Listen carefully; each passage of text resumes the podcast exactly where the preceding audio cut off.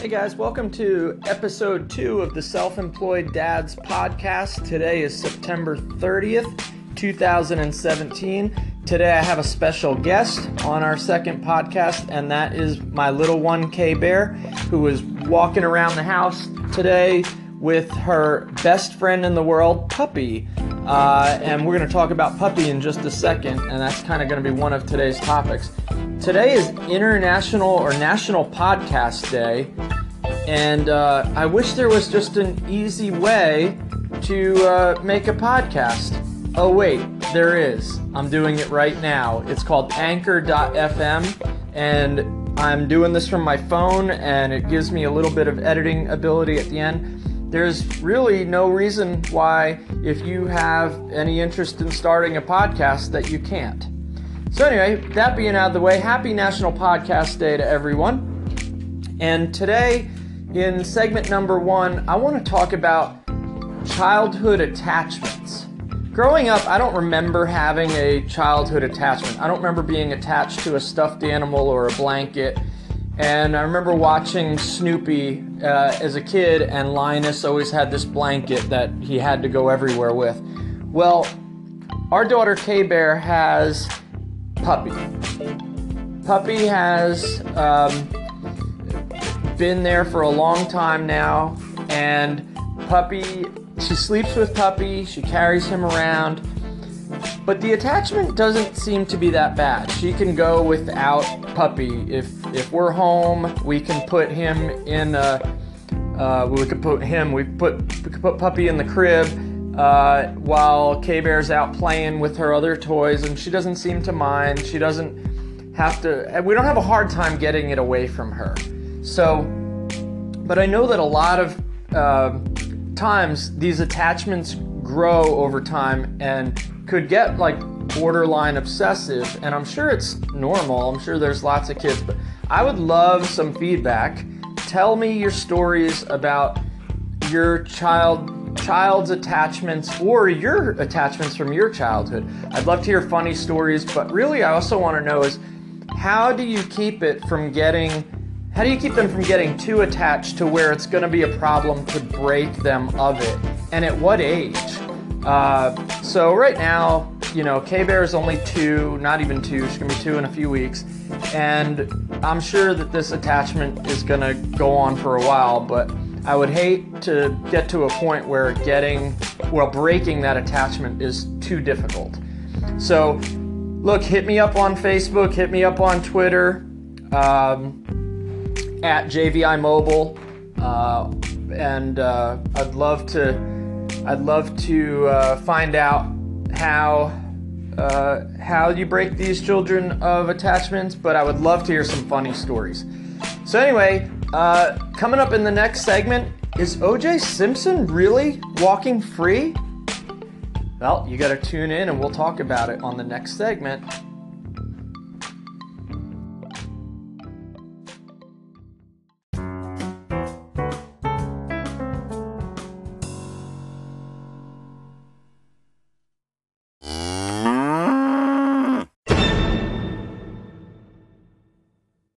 Free? That's what the news is saying. I just read a bunch of reports that say OJ was granted parole in July, and there's a chance that he's going to be released from prison. And the district attorney in, in uh, Las Vegas is trying to keep him in. Um, but can you imagine now? He gets out of prison. He should I remember when he first the the the the, the murder trial in 1994. I remember the I remember the white Bronco. I remember Johnnie Cochran saying, "If the glove don't fit, you must acquit." I remember this the guy Kato Kaelin. He looked kind of dopey. He was living in the guest house, and I, I just I remember a lot of that trial, and I remember thinking to myself, I was that was the year I graduated high school, 1994. I remember thinking to myself when when that trial finally ended. Uh, I guess the, the, the murder happened in 1990, July, uh, June of 1994. But I remember when the trial ended, just thinking, gosh, this guy should just go away and hide. Like, just go, take his money, go to a private island, Bora Bora, where Vanuatu, just go to a, a, an island that is not going to have cameras follow him everywhere and just go ride out your life, man. Just go chill out, stay out of trouble, stay out of the limelight. You know, you got your lucky break. Um, no, this guy later, a couple years later, goes into a hotel with some other guys and they want to beat up some people that are selling uh, OJ's memorabilia, and OJ's got a gun on him, and he gets arrested.